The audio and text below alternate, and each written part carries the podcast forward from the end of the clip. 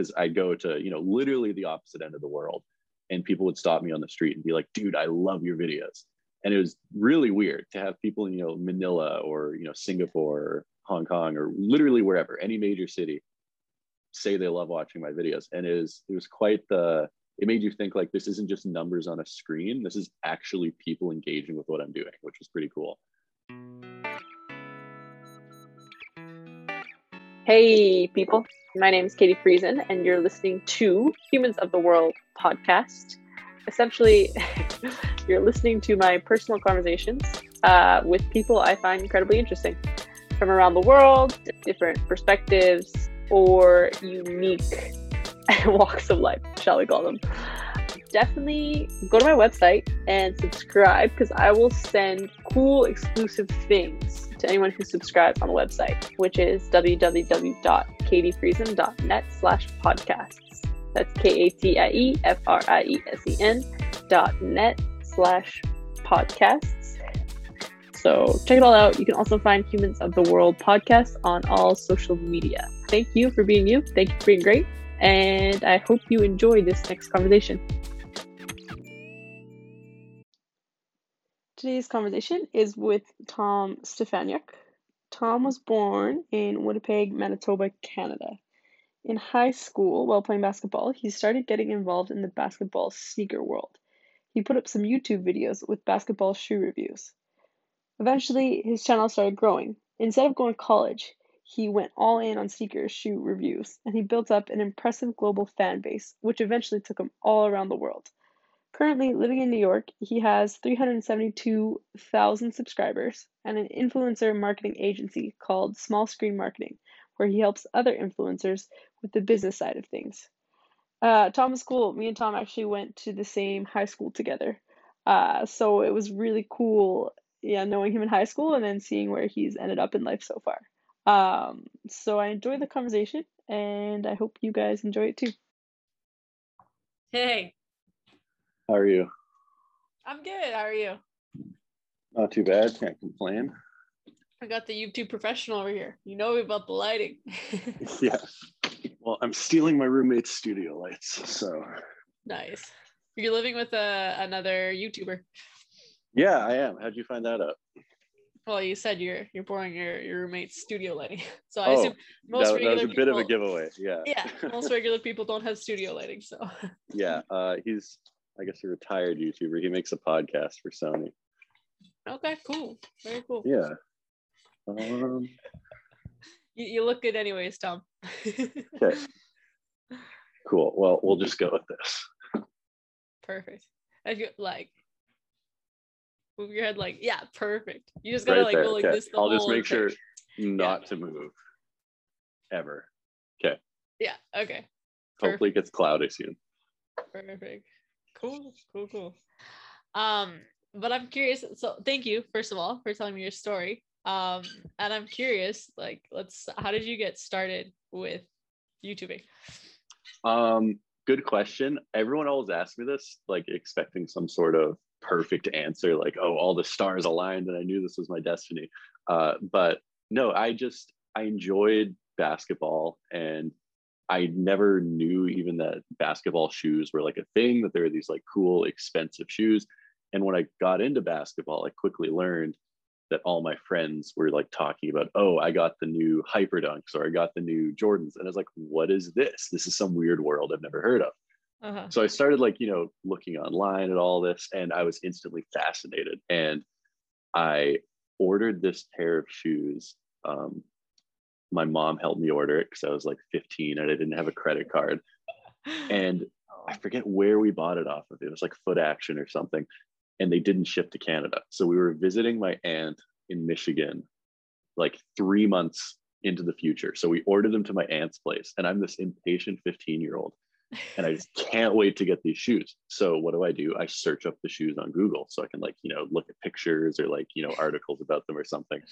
And I find this guy who has made a 25 minute YouTube video talking about the shoe and like you know how the comfort is you know how it sticks to the court and just like giving a performance review of this shoe and i thought that was the, like the strangest thing ever. But then I saw in the recommended bar there was this other guy who was doing the same thing, and he had like a whole basement full of like 500 different pairs of shoes. And I'm like, what is this weird world? And I sort of got hooked watching all these people that were really into basketball sneakers. And I think maybe like a year and a half after I started watching all of these guys, I wanted to, you know, try making my own videos because I just wanted to be part of like this community or this culture that was doing this thing. And me and my dad and my brother, we went to the mall after school one day and he's like, Hey, you can get a new pair of shoes for summer. So I just got like some random pair of like Nike Air Maxes that was probably on sale at the back of the store for like $70 or something. But, exactly. But I had, you know, I had a brand new pair of shoes and I was like, you know what? I'm going to make a video about these. So I took my shitty cell phone. It was like one of those flip up phones with like a keyboard yeah. underneath the touchscreen. um, and I filmed a video in the corner of my basement. I was like talking so quiet because for some reason, I don't know why, I was convinced that if my mom knew I was making YouTube videos, she'd like tell me not to, which makes no sense in hindsight. But I thought that at the time. So I was filming in the corner of my basement, talking super quiet, like holding the shoe and talking about it uh, and I didn't know how to edit videos, so I just put up like the one take um, onto YouTube, and then the next day it somehow had like seven views. And I was like, "What the heck? Seven people watched this!" It is like the greatest thing ever. So then, you know, the next week I put up another video of some other pair of shoes that I had laying around. Um, you know, 15 people watched that one, and it yeah. just sort of gradually built up from there. That's freaking awesome. Um, when you first released the the first video, did you ever have a thought like, uh, like I, was there any like like oh what are people gonna think about this or you're just like ah fuck it I just want to try it that really didn't even cross my mind because I guess you know I had zero subscribers I was shocked that seven people watched it right there was really no way that I was expecting anyone to find out about it uh-huh. but definitely I, I still don't know to this day how this happened except people at my high school your high school as well uh, found the videos and thought it was the funniest thing ever and you know what to be fair they were terrible. So I don't blame them for laughing at it. Uh, but even you know my friends in you know a good spirited way made fun of me for doing it, and it definitely was still like in 2013 the the nerdy weird thing to do to start a YouTube channel. It wasn't like oh wow that's super cool you're gonna make money creating content online. It was like why are you doing this? This is weird. So yeah, definitely there was a bit of a weird reaction, which at the time, I mean, it obviously didn't affect me that much because I'm still doing it but I can remember being like a little self conscious of it. Uh, but yeah, it, it wasn't really something that popped into my head when I started of, oh, I hope people don't find out or something like that. I think I found out. I remember, I think Greg McKnight was probably the one that, that told me. And yeah, I, I remember the basketball guys talking about it a bit, but I like had no idea whatever I was involved in that world. Uh, and so when people started like finding out about it, uh, did you ever find yourself defending it or how was your reaction like how what would you react when people were kind of razzing you on it i mean i remember uh there, there's two types of people that sort of gave me shit for it like there's my friends but uh-huh. that's what friends are for to give each other shit on things that we care about so you know it's with them it's easier you know it's just like shut the fuck up guys okay but i remember some people like legitimately tried to i guess you know tease me about it and you know, it, it was something I enjoyed doing, so I wasn't really too concerned about it. But I do remember one time this this one girl who I won't name, but she was in my grade in high school, and her locker was pretty close to me, and she always used to like ask me the snarkiest questions about YouTube. So she's like, "Are you famous on YouTube yet?" and all that.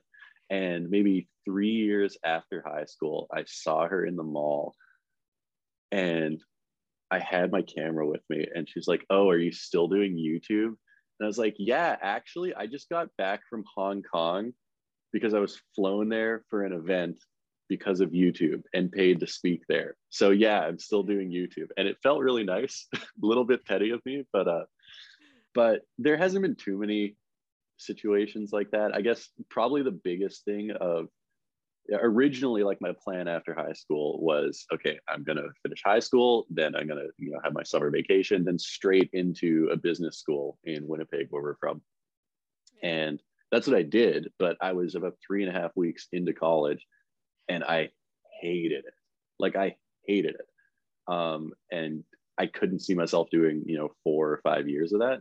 So I just stopped going. But my dad is a lawyer. So he has like really traditional views on go get an education, you know, get a good job. So I was terrified to tell him because I didn't know what I wanted to do. It wasn't like, okay, I'm going to drop out of school to pursue this lucrative career opportunity. It was, I'm going to drop out of school to pretty much sit on my ass and work on this hobby that's not really making a lot of money. I didn't tell my dad what I was doing. Um, I one of my friends from high school lived on the same street as me, and he was driving me to school in the morning because we had the same class first period. So I just told him, "Hey, you don't need to pick me up anymore. I'm not going to class." Um, but I didn't tell my dad, so I kept on waking up at like 6:30 and getting ready and having a shower and everything, and then I'd go sit in the basement until he left for work. um, so we finally found out, and he really wasn't happy about it, and it was probably a two-year ordeal of you know, both him, my grandparents to a lesser extent, probably my aunts and uncles as well, of them really pushing for me, like, okay, so when are you going to go back to school? When are you going to go back to school? For probably a solid two years. And then I think it finally got to the point where, you know, my dad would help me do my taxes and he'd be like, oh, okay, you're actually like making money off of this. So I don't need to worry about you starving to death or being on the street or something. And then it, it toned down a little bit after that. Well, and now are they supportive of what you're doing or yeah yeah I'd, I'd say so like uh especially with what i'm doing outside of youtube now like um, with building my business there's a lot of contract law and a lot of stuff like that that goes into it so it's been a huge cost saver to have a, a dad who's a lawyer and he's definitely been pretty open to helping me with that stuff so i think it's definitely grown on my family my grandpa's very interested in it uh, he watches like every single one of my videos um, he doesn't really understand how YouTube works though. So he's like, "Did you did you post a YouTube today?" I went on the internet and I couldn't find your YouTube. And he doesn't really know what he's saying, but he knows how to find my YouTube videos. Aw, your grandpa's just gonna be some some expert on on sneakers. that and farming. He watches a lot of farming YouTube videos. That's so cute. Good Ukrainian farmer. Yeah, exactly. So, when did your YouTube channel start kind of blowing up, or when did you start? Yeah, I don't know, like getting more recognition. Um, I don't know. That's a good question. So, I think I seem to remember for some reason that the summer after I graduated high school, I hit 10,000 subscribers. That would have been like August, maybe September of 2014 Okay. and I thought that was pretty cool at that point. But realistically, if I had to guess back then, um, that probably only equated to actually, this is going to be really nerdy, but let me check. I have a, a spreadsheet book of my monthly earnings of like every single month just to keep track for accounting reasons. Okay, yeah. So September 2015, which is the first month that I wrote down in here, I made $836. So it wasn't like an actual income. It was, you know, like the equivalent of having a part time job or something like that. Right. Uh, and I'd say, I guess the summer after I hit 30,000 subscribers, I think. So that would have been 2015. And I started to actually see like a pretty good growth of, oh, I'm gaining 3,000 subscribers a month. Oh, this month I got 6,000 subscribers. Um, and I'd say probably summer, or sorry, summer of 2016, I guess it would have been, um, that I was starting to make like some actual money from it. And it was like, okay, this could be an actual full time living off of it. Bam. And how did your YouTube videos grow? Just because, like, did you do any marketing in them at all, or it's just no? It was just all 100% organic. Uh, people finding it online. I think that's the thing with social media, like blogs and podcasts. I think you'd be a little bit different, but if you're trying to push what's supposed to be a really organic interaction between like a creator and their fans or you know their their audience, if you try and market that to them and shove ads in their face to get them to connect with your content it's it's not really something that works. So i had a few videos that went um, i mean i don't want to say viral but i had a few videos that did better than others in 2015 that definitely started to build that audience for me. And did you, um, how did you like take me into your mindset when you're creating videos so like when your yeah. videos went viral did you take stuff and learn from it or every kind of video was different content yeah absolutely so back then I was literally uploading a video every single day. Uh, I'd say probably 2015, 2016, 2017, probably the majority of 2018 as well. It was literally probably out of a three month stretch, I'd have 89 videos in 90 days. Like occasionally I would not have a video. And that was usually only because I was like on a 13 hour flight. So Oh it was intense, but I it was a lot of like reactionary, okay, this type of video is doing really well. Mhm. Um, people are really engaging when I do this, people aren't engaging when I do that. Uh, then I'd look at other creators, you know, in the genre and see, you know, what is something that's working well for other people that I could do better or I could do different or I could put my own spin on and just sort of went like that. So it's not really just, you know, you know, throwing darts in the dark at, you know, nothing and hoping you find something that's trendy. It's, it, you know, it's a little bit of testing. Okay, people are interested in this and not in this, and then just going more in that direction and reassessing after. Okay. Did you ever get like tired of making videos? You're like, oh my gosh, screw this. Oh, absolutely. Uh, I think that's one thing that, I mean, if any if any creator is being honest with you, they'll tell you like the burnout is a serious thing. Uh, and I've putting out a video every single day. Oh, absolutely. oh Like. I, I still love doing it, except the the mental stress of it was intense. Like putting that amount of pressure on yourself to I need to have a video today. I need to have a video today. And then you can't take a day off work, right? Because you need to be doing something interesting and filming it and then editing it at night every single day. And you always filmed and edited, or did you start outsourcing? Yeah. to do that? yeah so i always edited my own stuff um i still do um but I, I just think it's it's hard to get across that personal aspect of a video if you're having someone else edit it. It depends on what style of content you're doing. You know if you're doing like a, a house tour or a car review or something like that then sure you can have someone else edit it except if it's supposed to be like a personal connection type of vlog. Uh, I, I think it can get be hard to convey that personal aspect through someone else editing your footage um, and yeah i mean in terms of losing interest in, in the videos there's definitely been times where i felt more inspired to make youtube videos versus other times. Like now definitely um, the past few months it hasn't been something that i've necessarily felt the most creatively inspired to do. I've definitely been uploading less videos the past probably three months. Um, but that's also just because you know i'm moving into a different phase of what i'm doing and i'm spending a lot of time on building the business and also just really lost the passion for the content I was making in sneakers. Okay. Whereas, like, you know, after eight years, see. yeah, a- after eight years of talking about shoes every single day, it can get a little repetitive. And I just didn't want to do it. Um, and so, you know, I had to do a hard assessment of, okay, so this is what my audience wants to watch, and this is what's going to get me the most views. But at the same time, I think my lack of interest was starting to show through where I knew it was forced that I was getting all excited about this stuff. And I think it started to show. Like, if you're not authentic, people are going to figure out eventually. So, you know, I said, what's more important to me is, you know, trying to get the the most views short term that I can in something that I don't enjoy. Is that important to me? Or, you know, do I sacrifice the short term views, try and build a new audience around something that I'm actually really passionate in? Especially now that I can view it more of a lucrative hobby versus, you know, my sole income. Right. It's it, it takes a lot of the pressure off of it.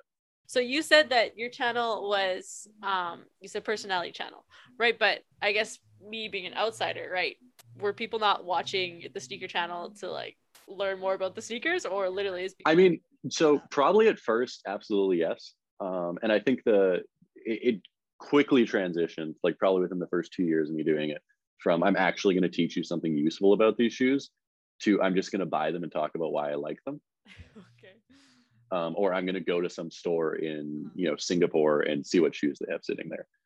Um, Yeah. it, it quickly turned into something like that. And I think, yeah, absolutely. The shoes is what brought people to the videos and got people to click on it. But if people don't engage with what you're doing, yeah, they'll click on a video, but they'll click on one video, right? And I think to have people that are going to watch every day for two years or for three years or even just for three months, they need to be really interested in something beyond just the product that you're showing, right? They need to be interested in you as a person as well. That's cool. So what do you think you as a person, what do you think was it about you that people like so much and why they kept coming back? I don't know. Like this isn't a self-assessment, um, and I'm not trying to, you know, like toot my own horn too much. This is just what a lot of people tell me. Uh, usually, when I meet people on the street or at events or whatever, uh, they tell me that I seem very relatable and I seem like the most down-to-earth sneaker guy. Uh, which I will admit, like there's a lot of like people thinking they're hot shit just because they have a lot of followers online. That's something you definitely come into contact with a lot being a YouTuber. Um, and the way I look at it is like, I don't know, people like watching what I do, but I'm not doing anything particularly special. Like I'm pointing a camera at myself. It's not rocket science. So I never really let it get to my head, thankfully. Um, and I've had a lot of people tell me that, you know, I come off, I come across as like really genuine, or when they meet me, I'm just the same as on camera. Um, so, you know, that, that's what I've heard from people. I can't really speak as to, you know, what everyone connects with with me, but that's, that's what people have told me. So when did it start taking you places? Like when did you start going to conferences, speaking? Like how did sponsorships work? When did that all come into play? Yeah. So in terms of traveling, the first place that I ever went to, I want to say it would have probably been summer of 2016. Um, I got invited to a sneaker convention in Toronto.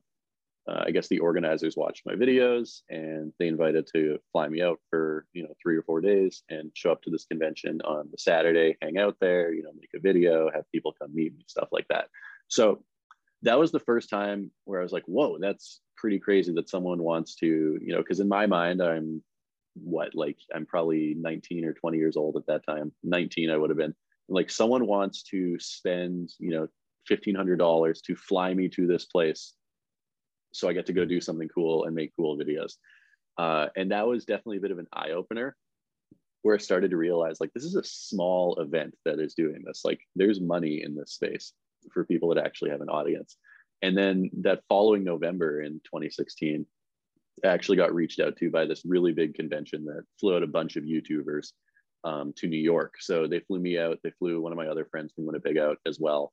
And then a ton of other YouTubers that I had known for years only through like Twitter and YouTube and stuff. So it was really cool to meet all of them. And then past that, the same convention um, happened in a new city, I think every other weekend. So I went to a new city every other weekend for about probably the better part of 18 months after that. That's uh, and then there was a few other events from other things mixed into there. Um, I mean, I did some speaking event in Tokyo, which was pretty fun. And then I went to Manila to speak at a, a YouTube panel where they were talking about creating and you know how to build a an online business. So yeah, it really opened up a lot of doors of both meeting people and seeing a bunch of cool things, and you know also just understanding the potential that what I was doing had and like how much reach it actually had. Because I'd go to you know literally the opposite end of the world, and people would stop me on the street and be like, "Dude, I love your videos." And it was really weird to have people in you know Manila or you know Singapore or Hong Kong or literally wherever, any major city, say they love watching my videos. And it was it was quite the it made you think like this isn't just numbers on a screen. This is actually people engaging with what i'm doing which was pretty cool. That's incredible. That's super super super cool. Um and the people it was all all the people were bonded with the sneaker videos. Like with all these conventions all of these conventions were sneaker conventions or they um youtube yeah so uh the majority of them definitely were. I've gone to a couple ones where it was just more focused around creating and you know building an online platform uh where you know i did more of a, a speaking like a panel role there rather than just hanging out and taking pictures with people. And i honestly think i prefer those ones more. It just feels like I'm adding more to to being there than just you know standing around. Uh, but yeah, most of them were definitely sneaker related stuff. That's crazy to me, like as an outsider from the sneaker industry. That's crazy how big the industry is, or how like I have no idea about it. Like that's crazy. Oh yeah, it's uh, it's definitely a big industry, and I think it's something that's grown a lot over. I mean, when I started in 2013, to be fair, like YouTube was a smaller platform in 2013 as well. But I think the biggest person in the sneaker niche had 19,000 subscribers when I started.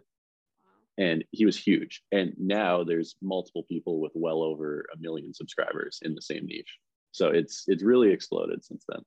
As people started coming into the niche, like into the sneaker niche, did you find it harder to get subscribers, or did you find anything in terms of um, market saturation or anything? No, not really. Like I'd say you know throughout the period where i had like really strong genuine interest in sneakers and you know i was super excited to make that content i never saw any problem growing and i think actually it's almost more of a compounding effect of this person is making videos now and he's getting a lot of viewers. But since my videos are so similar, guess what's in the recommended bar of his videos? Got it. It's a bunch of my videos, right? And vice versa. So it's just pushing everyone to each other's content. That's Yeah. super, super cool. Um, when did you decide? So you started getting t- tired of, or not tired, but you kind of wanted to morph into a different path. Yeah, Um, absolutely. A little bit more about that. Yeah. Yeah, so I have like really high expectations of myself, almost to a fault sometimes. But you know, I, I would like to achieve a lot in life, and YouTube is an amazing opportunity. It's such a scalable way to get your voice out there um, and to connect with people. And I've definitely seen the rewards of that. But at the same time, I realized, you know what, I'm good at talking to people, and you know, I, I'm relatively relatable with people, I guess.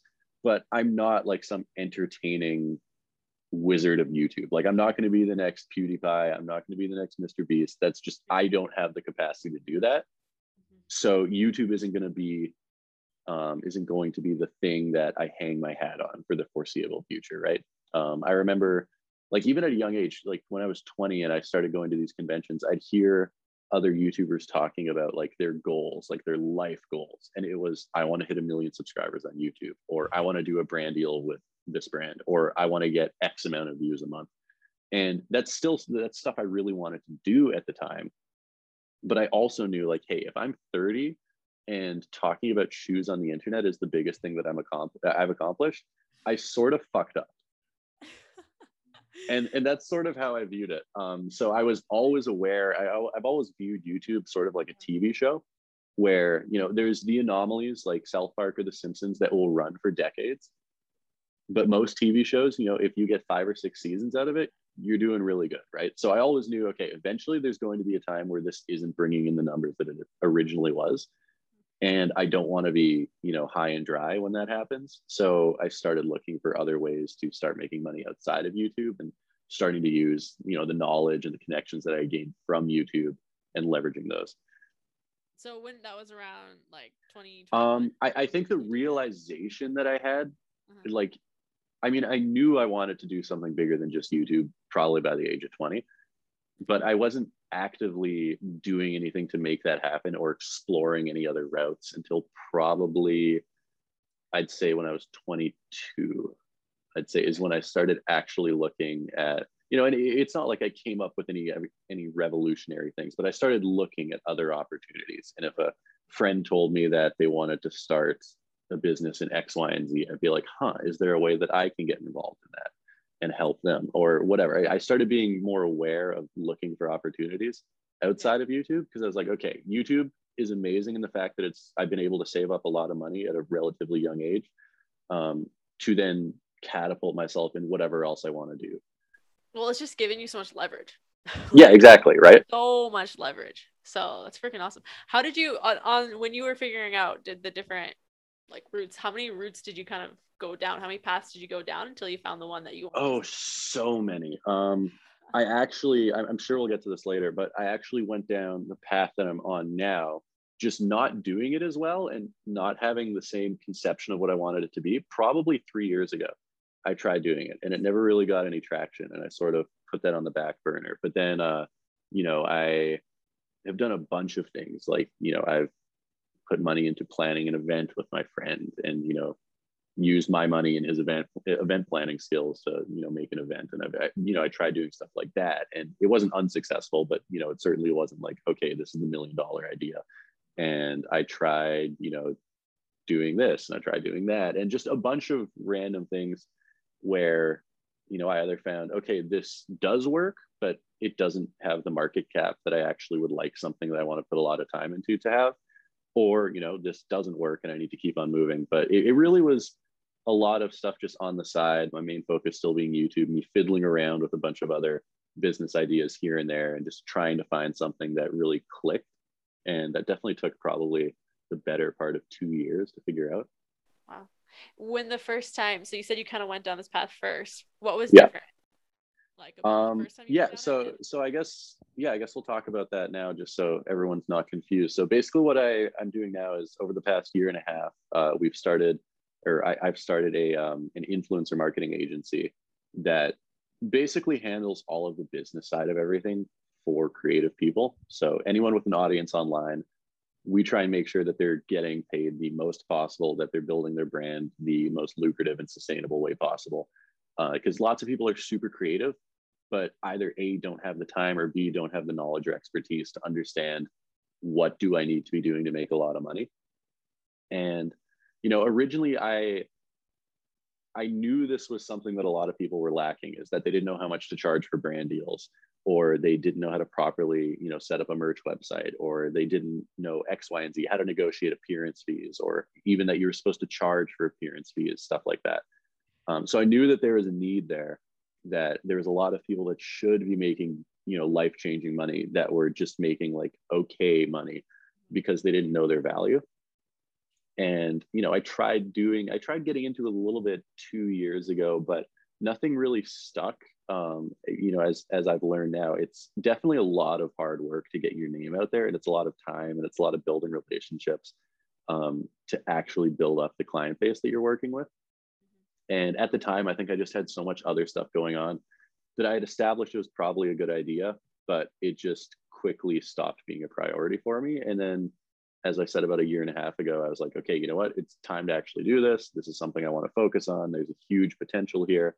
Uh, so since then it's sort of shifted into being my main priority on a day-to-day basis you started about a year ago how many clients do you have now um, yeah, we have around 50 clients now, uh, around 45 or 50 clients um, across a bunch of different genres and platforms. It's mostly YouTube. That's definitely what we specialize in, but we work with a lot of people whose primary audience is on TikTok or Instagram, um, a couple of people who stream on Facebook and Twitch uh, basically anyone who's you know making cool content and has an audience to the point where they're starting to make money off of it we come in and you know make sure that if this brand wants to work with you you're they're not going to do it for just free product. They're actually going to have to pay you. And you, you'd be surprised. Like we'll see people with hundreds of thousands of followers who have been accepting free product when in reality they should be getting paid you know thousands of dollars and the free product.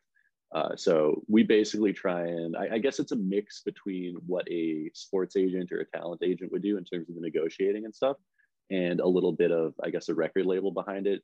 And we provide lots of the back end support for okay, we will do all of your customer service emails. We can design your website. We can X, Y, and Z. Uh, just basically providing them every single resource that they need to do the business side of their creative platform. That's awesome. That's freaking awesome super excited. Yeah. Where where do you think the the opportunity is now? Like I guess for new content creators coming on, or where do you see like more people coming on? Where do you think the opportunity is? I think I mean if you're trying to get eyeballs on you, I think TikTok's definitely probably the best place right now. It's just the algorithm is such a strange thing on there that you know all it takes is one weird video of you dancing or talking about finance or talking about how to garden tomatoes or something like literally anything and boom 5 million views all of a sudden you have a following of 50,000 people. Uh, i think that's the easiest way to get eyeballs on you but just the impressions on tiktok aren't really that valuable.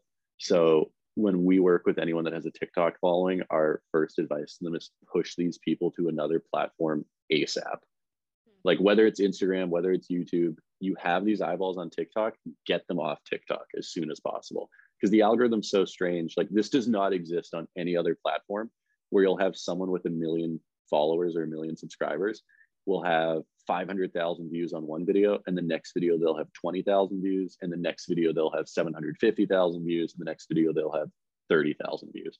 That only exists on TikTok. It's so volatile. It's completely dependent on what the algorithm decides to push. So yeah, it's the best way to gain a following, but the best way to actually keep a following is get them off of TikTok as quickly as possible. Do you have any insights into how the algorithm works, or you? On TikTok? Absolutely none. And I think if anyone does, or if anyone tells you they do, they're completely full of shit yeah, because it changes so rapidly. Like, I think there's ways to figure out. Oh, if I do this, TikTok will push my videos for about a week and a half until they tweak something, and then it's completely back to the drawing board. So, okay, cool, cool, cool, cool. When you, how often do you visit Winnipeg? I know we kind of talked about this. Um, I mean, like up until February, I still had a condo there. Um, so I, uh, the last two years, I definitely haven't spent that much time there. It's been a mix of traveling and being in New York, and I lived in Toronto for a few months. Um, but I spent all of last summer there for, I guess I was there for three or four months, but I haven't been back since February. So it's, I don't know. I mean, I grew up there. I know lots of nice people there, but yeah. it's definitely not the most conducive place to actually building something or working hard or, you know, trying to establish the lifestyle that I'd like to. What do you when you go back? Like, what do most people say? Like, what what's kind of the mentality that you kind of recognize? I guess the difference. I don't know. I mean, when I go back, to be completely frank, it's just a lot of time spent in our office. Um, so our offices for small screen are still all out of Winnipeg right now. It's just so much more cost effective to to have space there and to ship out of there. For some reason, Canada Post is so much cheaper than USPS or UPS. Um, even to ship to the states, it's really weird. We're shipping stuff to California from Winnipeg that is cheaper than if I wanted to ship from San Francisco to LA. Really? It's really weird. Like, yeah, we have bulk That's shipping weird. contracts and stuff, but it's still weird how cheap Canada Post is. Um, so, you know, just in terms of rent and what minimum wage looks like in Winnipeg versus New York and stuff like that, uh, it's a lot more cost effective to rent it out of there.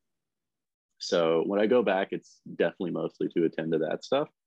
Um, and then, you know, some of my family, like my grandparents for sure, they're definitely always, oh, you know, why why would you want to live in New York or why do you want to travel so much? Just come home. And I think it's because they miss me. Also, I think my grandpa especially very risk adverse. And I guess as a farmer his entire life, you sort of have to be risk adverse. You can't exactly swing for the fences when uh, growing corn or whatever you're growing. So um, I, I, understand it, but you know, he always comes up with like the worst case scenario. It's like, oh well, what if you go to New York and uh, your business doesn't do well and you can't afford to pay rent? I'm like, Grandpa, why would that happen? I would have to have like no income for a long time to not be able to afford rent. Uh, so you know, I think it's a little bit of them worrying about me. But uh, in terms of more of my friends, you know, it's nice to see them and hang out with them.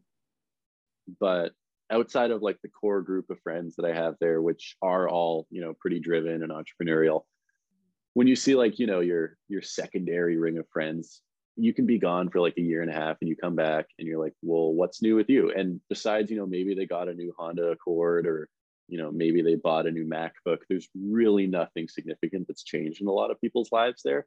I think, uh, and I'm sure you'd agree with this, it's a very like subsistence mindset of, okay, I'm going to get a four year degree and then I'm going to get my job that pays me $68,000 a year, and I'm going to buy a house in Southdale, and then I'm set.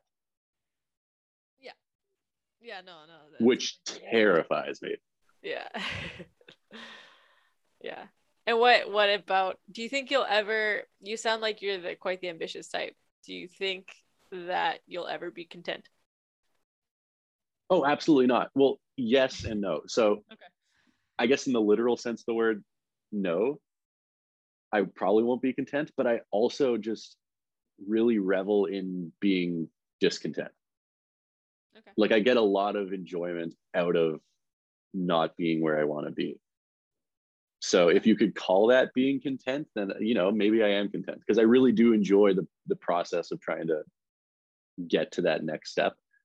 Um, it's not like I'm sitting here like, oh man, I'm going to be so much happier when I, whatever, when I buy this condo or I have this much money or what. It's, it's not really the, uh, the mindset, but you know, there's somewhere I want to get, and I really do enjoy the process of trying to get there. And you know, basically, what I found is once I'm like 80% of the way to wherever I'm trying to get, all of a sudden I just radically shift the goal. So I never actually get to where I'm trying to get as soon as it seems feasible, I'm like, well, that's not fun anymore. Let's find something even harder to do. Yeah, it's like the paradox of the ambitious. Like, ah, I want this. Nah, nah, I want this. Yeah, exactly. Exactly. Uh, and so what things make you frustrated? Is there anything like what things now kind of grind your gear or make you mad? Um, I don't know. This this might sound a bit psychotic, but I'm definitely cognizant of, you know, the fact that I have you know between like 50 and 70 years left on earth which is you know from one perspective a lot of time from one perspective not a lot of time so i really don't like wasting time and i think i'm pretty cognizant on a daily basis of like the finite nature of okay i have today and i'm never going to get today back so I need to make sure that I'm making the most out of today. So when I have time wasted or I have people that aren't as respectful to their time as I am, I think that stuff can really frustrate me. Like if something gets held up a week or two weeks for no good reason, just because someone, you know, isn't paying attention to it, that can be frustrating because I feel like I'm wasting irrecoverable time, which I guess is true. Um, might be a little bit extreme of a view. Um, no, and I think uh, also just, you know, I put these really high expectations on myself, which once again are probably unreasonable expectations I'm aware of. I'm aware of that. But uh, yeah, if if I don't do a absolutely stellar job of whatever I'm doing, I'll get really pissed off at myself. Which I mean, you know, long term is probably a good thing in terms of short term, uh, terms of you know short term contentment or enjoyment. Probably not the best thing, but I think in terms of long term results, it's probably uh, not the worst thing in the world. Has it ever slowed you down? Uh, my own frustration with myself. No, just the the pursuit of excellence. That everything you have to do is ha- has to be absolutely excellent, like perfection. Has that ever slowed No, no, think? thankfully not. So the way my brain works, and I'm really glad that I have a pretty proficient team of people that work um, on small screen that are really detail oriented and good at organizing stuff. I am very broad strokes. So when I say like I'm trying to make what I do the best it can be, I'm not talking about like the one project that I'm working on today. I'm talking about like the broad picture of what is the trajectory of this? Where are we going to be a year from now? Type of thing. Nice. Um, so I don't really get held up on like the specifics of is this pitch deck absolutely perfect or is this YouTube video that I'm making like the greatest video I've ever made?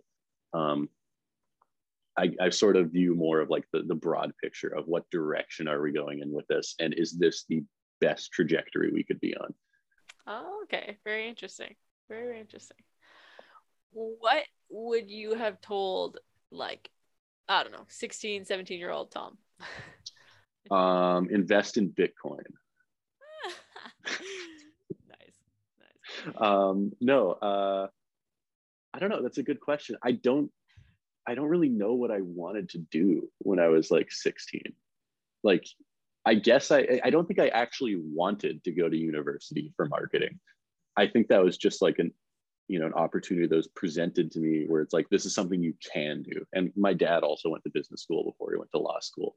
So it was like oh well you know this is something i can do. And it wasn't really like i didn't have a drive to i'm going to go to business school and be the best marketing guy ever.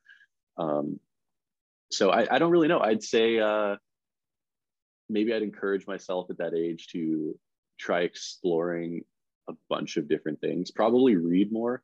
I mean, I was definitely reading a lot, but I was reading like, you know, Harry Potter and Lord of the Rings and stuff. Uh, maybe read a little bit more substantive, like educational stuff to get a, a little bit better of a view of like what's out there. Um, and then also to just abandon all element of reason. I think that's another thing that people do is like, oh, well, that's an unrealistic goal.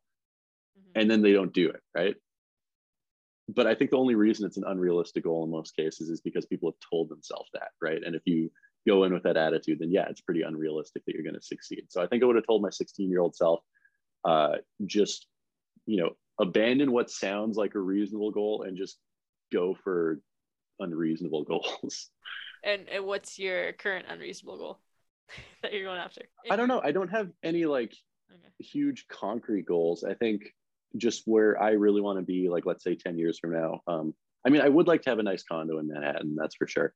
But that's not like, you know, the be all end all of anything. I definitely like to, you know, have a nice place to live, be able to travel, have autonomy over my time, at least to some extent. But more than that, I think I just really like working in something that challenges me and where I get to sort of build something and deal with problems and come up with solutions and like I, I, really don't care. I could be doing youtube influencing marketing or i could be you know selling pet food um, as long as it was like a new challenge that i could figure out okay how do we do this?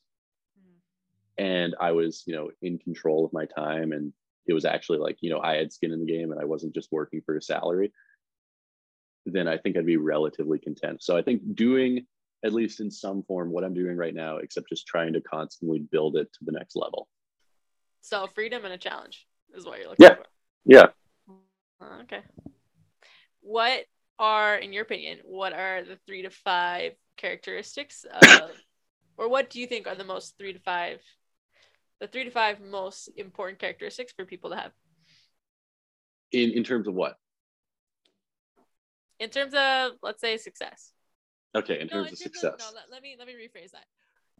What what three to five traits, characteristics, whatever you want to say it, um, values? What would you teach your kids? Like, if you're like, you should be. Like, Oh, Like, I've always do you- jokingly said yeah. um, that whenever whenever I have kids, they will be incredibly successful, but also incredibly emotionally vacant. um, if if I wanted to instill like three to five things in my kids, that's an interesting way to look at it. Um, I'd say definitely. I would hope that my kid at some point in their life didn't fit in. Like I think if your kid isn't like ostracized or you know bullied to some extent, you probably fucked up because you just raised a kid that was exactly like everyone else's kid, which is pretty unremarkable. Um, so I, I definitely encourage them to to stray outside of what all their other peers are doing. And I think inadvertently that's something that I really got to do after high school. Um, because I didn't go to college and I didn't have a job. I mean, I was making YouTube videos, but I didn't have like a daily set social circle where I could see, oh, well, this is how other people are acting, or these are other people's opinions or other people's goals. Because, you know, 90% of the time I was by myself making videos, editing videos for five years. So you know i got to really form my own idea of what was normal or what was you know feasible. So that's something that i'd try and instill in my kid is you know not not relying on what is normal and what other people are doing. Um i think um oh wow this is a really tough question.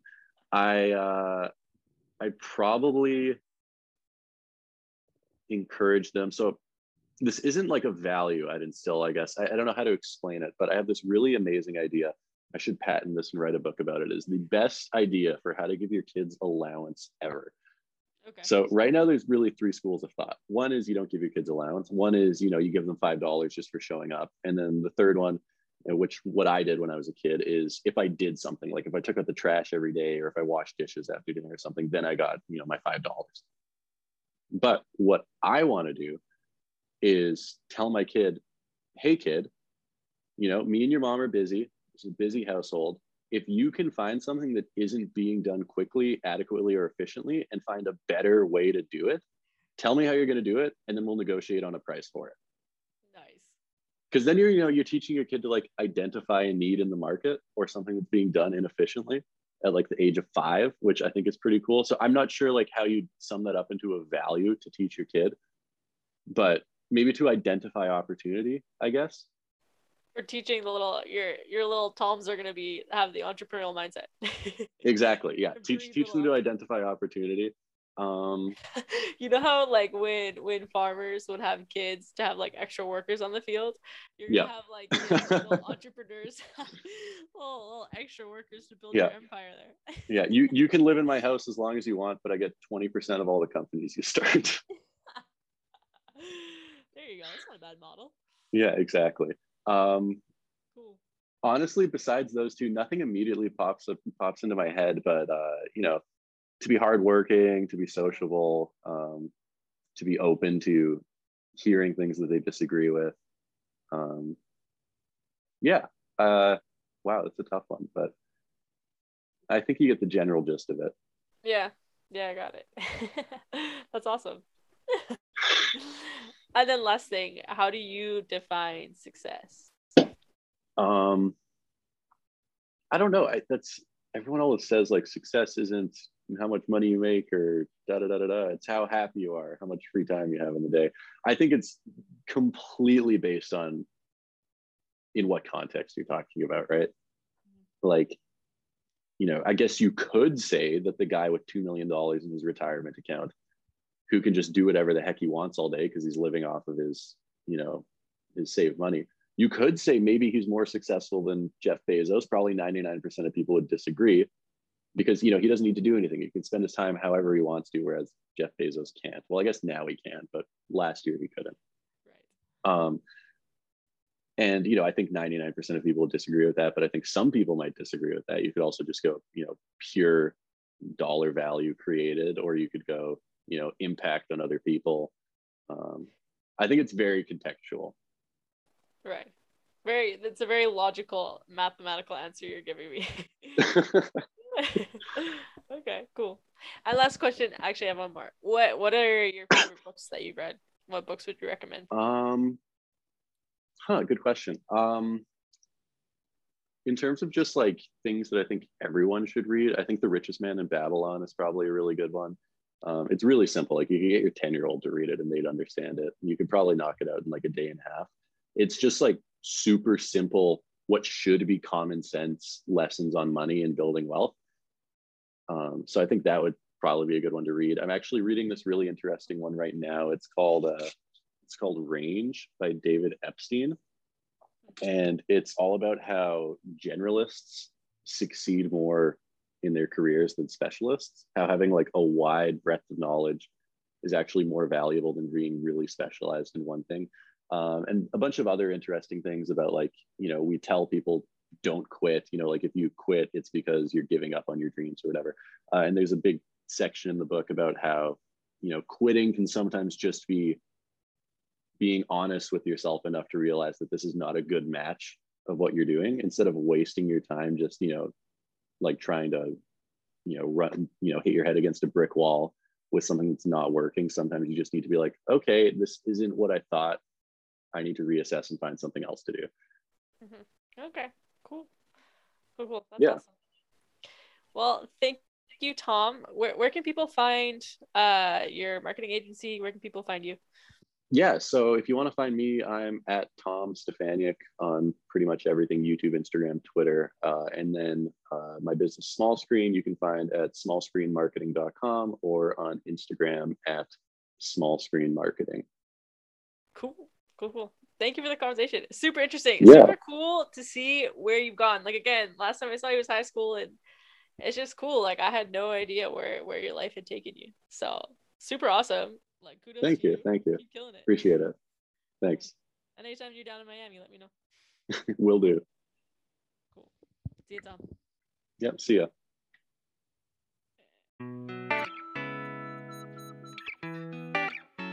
And that concludes this conversation. Thanks for listening. Again, make sure to check out and subscribe on the website for cool exclusive stuff. So that's katiefriesen.net slash podcast K A T I E F R I E S E N dot net slash podcast. Make sure to subscribe, and I hope you have a fantastic week.